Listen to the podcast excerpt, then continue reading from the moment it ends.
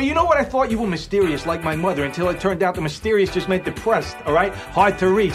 I mean, I'm dying here. I don't like going out. You know that I get anxiety when I have to meet people. You know how hard that is. Everything you touch turns to shit! Like King Midas's idiot brother. Jesus. But if you two aren't the biggest pair of fuck-ups I've ever met in my entire life. Hey everybody, welcome to Give Us a Second. Minisode series. From the greatest moments in the history of forever. I'm Zach. I'm Matt. And this is our 18th. Give Us a Second already. That's right. Keep them rolling. And this time we're talking about Gin Blossoms. Yeah, who would have thought we could have got an episode out of the Gin Blossoms? It's been a long time. I thought that we had done multiple Give Us a Seconds on musicians, like, but no. Just the first one. Kesha. That's it. Our other music... There was always room for more with this stuff, but... Yeah, we never felt the urge, really, to return to the world Well, we of music. Gave Cyndi Lauper her own episode. Well, her own half episode. And Blink-182. True. Which really turned into a rambling, incoherent thing. But yeah, you know, we're a little bit older now, and we're not going to as many shows, and so we really pick our spots. We only go to the, you know, most important events of the year. And so recently we made our way out to Stage AE to see the Gin Blossoms, who you usually can see for free. Right. We managed to pay for a show for a band that basically plays exclusively free shows in Pittsburgh. But yeah, I mean, we weren't the only ones. It was fairly well attended. Right. Yeah, it was pretty packed. Granted, I think you, as probably most people there, did as well. Got into that Groupon thing. I did not. I paid full retail price. That's right. Proud of it, too. Yeah. Proud of every one of those service fees. So we decided, hey, why not dedicate a Give Us a Second to Gin Blossoms? We kind of re-sparked our mutual love of the band when we did our Empire Records episode, you know, a few months back. Always easy to do. Respark. Yeah. With the Gin Blossoms. This was not my first time seeing them. I saw them at one of the aforementioned free shows on New Year's Eve a few years ago. Who was on the bill? I guess that was like a decade ago, really. I just remember them. Oh, okay. I don't know. Wow. A one-band show. I mean, there probably was like a local band opening act. It was free. It was in Station Square. It was for New Year's Eve or whatever, first night or whatever they call it. Well, that's exciting. Yeah. I would say that in the early to mid-90s, the Gin Blossoms were basically like the second coming of the Beatles here in Pittsburgh. You could have convinced me they were that big. It seemed like... Holy shit. People knew the band members' names? No, but I would say to, you know, me being, you know, 10 to 12 years old, probably during their peak in Pittsburgh. Oh, yeah. I just thought they were the biggest band because our local Top 40 channel, B94, never really fully embraced hip-hop and stuff, which is why it was replaced by KISS, the Top 40 channel that you know in Pittsburgh today. Right, yes. And... So in that 90s, my radio station always set to KISS. In that 90s time period pre-KISS FM, you know, our Top 40 had a lot of like rock acts in it. Okay, right? You know, like rock acts, like Goo Goo Dolls. Yeah, and this like before, I guess like really a little bit before the light rock movement. Hey Jealousy, Till I Hear From You, Found Out About You, Follow You Down. Allison Road, all those songs, they were heavy rotation B94. And you never know which one's actually playing. Sometimes they're a little similar. Sometimes. I will say, I mean, Hey Jealousy, though, is just, for me, one of the ultimate bar cover band songs. Anytime I hear, I mean, it doesn't really happen anymore. I feel like bar cover bands are on a real down right now. But I feel like I used to be at bars in my young 20s and stuff, and there would definitely be a decent amount of those bands that would pull out a Hey Jealousy. I mean, they certainly... The music of the Gin Blossoms, for me, makes me nostalgic for a time that I never really quite participated in and was never really old enough to be a part of. But like that early 90s grunge kind of scene, but maybe even post-grunge. It makes me think of like Reality Bites and Singles and stuff like that. Although it feels like the Gin Blossoms weren't really allowed in that group. No, because they were, to me, they're like singing about that. Okay, life. Right, yeah. You know, like, obviously Alice in Chains is singing about like shooting up and stuff like that. I mean, you know, the bands that were actually a part of the scene were not singing about the scene itself, yeah. But it seemed like the Gin Blossoms were almost commentating on the people that like lived. Hey, aren't Alice in Chains cool? The Gin Blossoms were singing about the people that listened to The Replacements, right, in the late 80s. It's like, yeah, I mean, they wrote about the people that worked at Empire Records. Yeah, more or less. Yeah, but I don't know. I think they at least have one pretty killer album, New Miserable Experience. That's all it takes. And a few other tracks beyond that album that are pretty good. They have a kind of a crazy backstory that gives them more street cred, I think, than you would believe on the surface to sing about the things that they sing about. What you told me, I mean, they're way older than I would have thought as far as like when the band started, right? Yeah, they formed in 1987 in Tempe, Arizona. Right. The year of my birth. And they're primarily known for what's called the Southwestern Sound or Mill Avenue Sound, similar to other bands from Arizona, such as the Sidewinders, the Refreshments, the Meat Puppets, and Dead Hot Workshop. I've only ever heard of the Refreshments and the Meat Puppets. I don't know those other two, but yeah, that's strange because I never knew that there was a Southwestern Sound. Yeah, you wouldn't in know. That time period, really. Yeah. You kind of just associate all or nothing with Seattle, and that's it. Yeah. But, and I would lump Gin Blossoms kind of as like a lesser version of that. Yeah. More on the heels of, like, if you told me they were from the same town as The Replacements, like in Minnesota or something, or Fargo, North Dakota. New Jersey, as you thought. You'd be like, yeah, okay, that makes sense. I didn't really get a Southwestern Arizona vibe from the Gin Blossoms, but hey, you know, whatever. In the early 90s, they signed to A&M Records.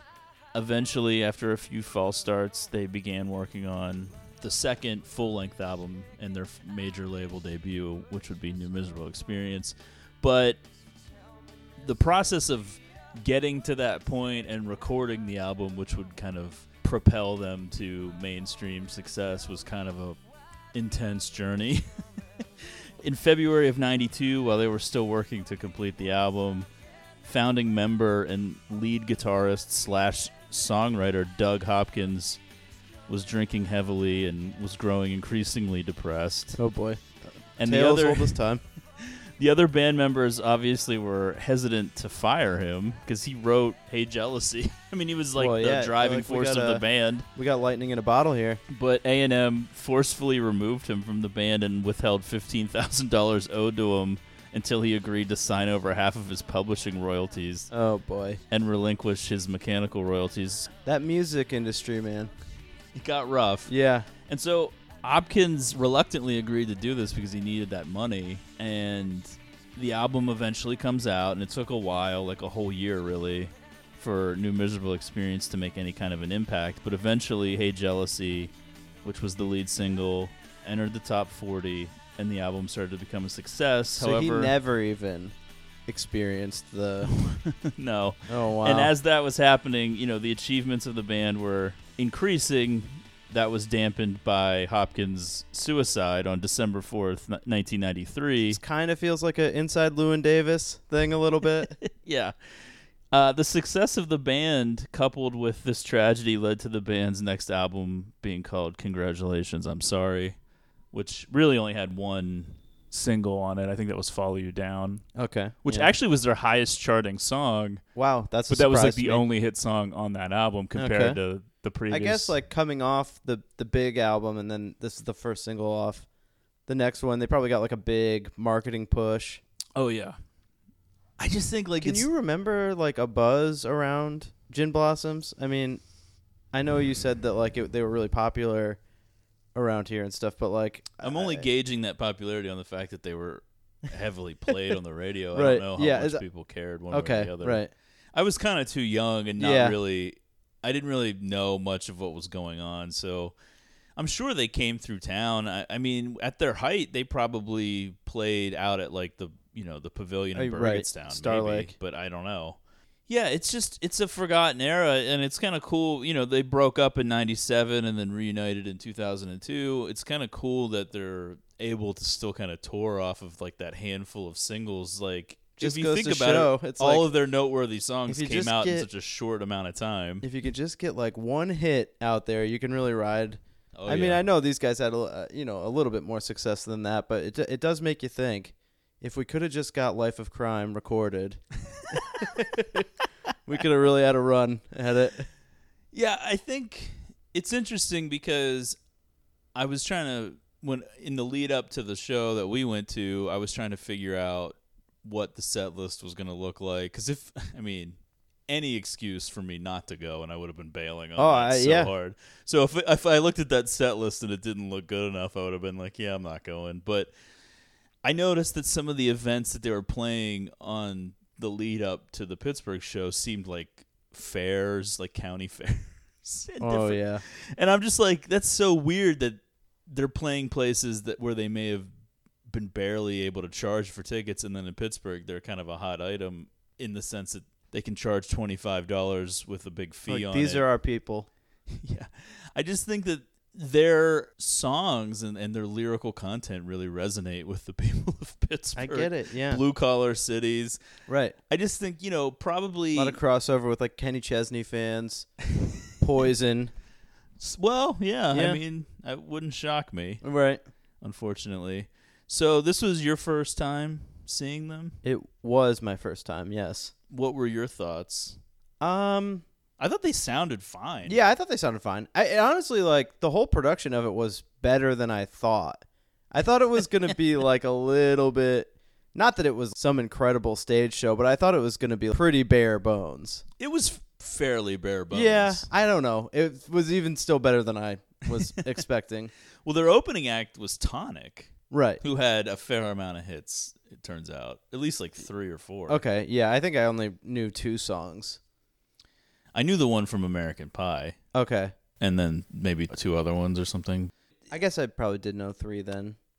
Yeah. I kind of figured that we would be on the younger end of the people attending. And I think is not something that you can say often. No. Oh, my, no. Not especially the concerts I usually go to, like Kesha and Miley Cyrus. But...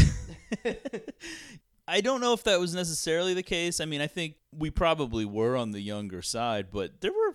younger-ish people there. I expected a lot there were more like older. I saw a couple like festival-looking chicks there. Any excuse. Yeah, midriff on display. It was a good time. They played all the singles, I believe. In the days leading up to the show, I got more into some of the deeper cuts on New Miserable Experience. Right, you were like, I have to know every song they play. Well, no, they didn't play them. That was the thing. There were a few songs I wish they would have played, but they didn't. But I thought they sounded good, and... I don't know. Is Hey Jealousy your favorite of the songs? I guess that would be like the one I would pop for the most. I really have I enjoy Found Out About You. Oh, yeah. That riff is so good, too. And some of the lyrics in that are like really nice. Oh, yeah. What a weird thing, though, to just lose your main songwriter. I know that guy definitely wrote Hey Jealousy. I don't know... which of the other ones for sure. I thought he was the main one, so I figured he wrote most of that album, but I don't know. Well, later when they started writing about Found Out About You and stuff like that, they were just like, all right, let's try and recapture some of those songs. Well, there's that lyric in Hey Jealousy where in the second verse he says, and you can trust me not to think and not to sleep around. The lyric originally was, and you can trust me not to drink. Oh, yeah. And they changed it, I guess, because it was like kind of weird. Because they kicked him out of the band for being a drunk. Yeah, it's weird. A lot of the lyrics to Hey Jealousy aren't really coming to mind right now. But I do remember years after I had first heard it, kind of paying attention to the lyrics and be like, man, this song's like kind of dark, actually.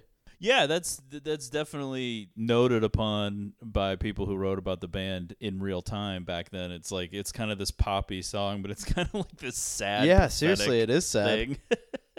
Yeah, well, that's right up our alley. Right, I know. Anything where it's like eventually leading to suicide. Yeah, it reminds me of when we were you know, in our musical ventures, we were talking about maybe bringing in this hot bartender to be in our band, just theoretically. Right, yeah. It wasn't real. No, she musical doesn't play talent. An instrument. Right. I've never talked to her. But we were like, wouldn't it be funny if we had it? And then we were like, oh, it'd probably be like the original lineup of Paramore where they just make her the star and they kick everybody else out. All right, even though she doesn't sing or anything in this case. And you were like, and then we just kill ourselves. And I said, no, but people demand that we do. Right. You were like, no, worse, we don't, but everyone demands that we do. As if people are demanding that people kill themselves for being in a band. Oh, I know. I don't know. But I was kind of worried with Gin Blossoms because they've had 14 total members of the band. Yeah, that's nuts. But it's misleading, though. Okay. It's very misleading because 3/5 of the current band recorded New Miserable Experience. Okay. And 1/5 joined right after to replace the guy they kicked out. So that's basically the main lineup. A lot of the people predate New Miserable Experience. There was a lot of roster shakeup. And then I think the drummer or whoever has switched a bunch of times or something, but... yeah, it was a lot of pre-New Miserable Experience people. A lot of times, it's always like the drummer and the bassist. Like certain bands have been through like 20 different. Yeah, but it is like with some of that stuff, you're just like, it doesn't even feel like it's the real band when they've gone through so many lineup changes. Well, I think with a band like Gin Blossoms, as long as the singer was the same, that's true. We were just gonna be happy with it. Yeah, that's true. Yeah, who am I to kind of split ends over this? Yeah, I mean, it's Gin Blossoms. It's not fucking Led Zeppelin. We don't care. All right. Well, I don't know. It was a good time. Yeah. I mean, I will say, you know, just talking about how, like, you were looking for any excuse not to go. It's my, like, experience. We had some trouble getting in after walking over from the car originally. And, like... from there, I mean, immediately my mindset was like, well, I guess we can't go. I guess we have to go home. Do you want to explain what the trouble was? My girlfriend came with us, and she brought what looked to be the smallest purse in the world. The smallest possible purse. Right. And we get to the door, and a guy stops her, and she tries to show him that she has, like, nothing inside it. He's like, no, I don't need to see it. You just can't come in with that or whatever. And he's like, well, since like last December or something. She's like, okay. And we had been at an event there recently where this was the case, but I was thinking that it was just for that other event because there were so many more people. Now, I have been to a decent amount of events in my life. I said this when we were there. I've only been to one other one outside of this venue that would not let you have a purse bigger than like your hand, and that was the Super Bowl. Well, Gin Blossoms played in Pittsburgh, equivalent to the Super Bowl. Yeah, playing at a venue that, as we've noted several times, will eventually be demolished for more Taylor Swift parking. Somewhere for her to park like her 15 tour bus. Yeah, I think you were getting to basically when we had to walk back to the car. Right. That you were just thinking we were leaving. That we weren't even going to come back. Yeah, I was like, okay, well, I guess that's it. Even though we can just so easily leave it at the car. Which would have been funny. Right. We pay to park in that garage for like 15 minutes. Yeah. It's like Steve Buscemi. But yeah, Fargo. That's just like my defeatist mentality. Well, it fits with the Gin Blossoms. Absolutely. So yeah, I would recommend Hey Jealousy, Found Out About You, Mrs. Rita, Allison Road, and a song called 29. Those are like some jams. Or just tune into the X here in Pittsburgh. I don't think they even play them on the X. I'm sure they don't. But they were touring because they have a new album out, which I think they only mentioned like once, which is kind of pathetic. Yeah, that is weird. At least they're aware. How many songs did they play from that? I don't know. Okay. There was like a stretch for a while where I was like, I don't know any of these songs. I'm tuning out. But then like... you know, the last 5 or 6 songs. They only played maybe 2 singles mixed into the first 3 quarters of the set, and then the last quarter of the set was all singles. I will say Wild Horses cover thrown in. That was weird, but enjoyable. I will say it went faster than I expected. I've been at some shows where it's just like I agree, but that was the right length. Right. I just there couldn't have been any longer. No. I don't know. I just like I've been at some shows of bands that I'm just like, okay, I'm in for like 3 songs or something, and like the standing around in the middle is just brutal. Well, I felt like this moved along pretty good. I felt like it was on the verge of like a co-headlining. They let Tonic play like Tonic played for a while. I do feel like it helps that like songs are like 2 minutes and 45 seconds. Yeah, and you're just like on to the next. Yeah, I mean, I think if Gin Blossoms was a little bit more delusional about how popular they are, they could have probably played like 5 or 6 more songs easily. Not at the end, but just, you know. Oh, yeah. Because we was like kind of getting throughout. Late, yeah. You know what I mean? Like, just stretched it out in the beginning and cut Tonic off. But once they started playing a couple of hits, I was like, oh, no. Are they? I'm like thinking to myself that we still have like a lot of songs left. Oh, I knew where we were, and I was like, thank God. No, because I think I looked it up like, and I saw set list research. Yeah, I can't spoil myself. I got to go in pure. I'd rather do that, but I can't because if I need to bail, like, you know. Yeah, you're writing down the set list in the notepad on your phone to match it up with the other shows. You know what, man? When we saw that girl do that at that Third Eye Blind legendary show, that was like the coolest thing ever to me. Right? Because that girl was like 25. I know, and I'm like, she's that obsessed with Third Eye Blind. She's keeping track of the set as it goes. Yeah. She did not like us. I mean, she was there with like her boyfriend. She didn't like us. Well, she kept looking at us like, oh my God. Well, we're like, well, what are you doing here? We're more the target demo than you are. Well, I will say that Third Eye Blind's show was way more crowded than Gin Blossoms. Oh, yeah. Third Eye Blind was packed. Well, they were playing with Dash True. All right. Well, that'll do it for just a second. Thanks for listening. Follow the show on Twitter at GreatestPod. And see you next time.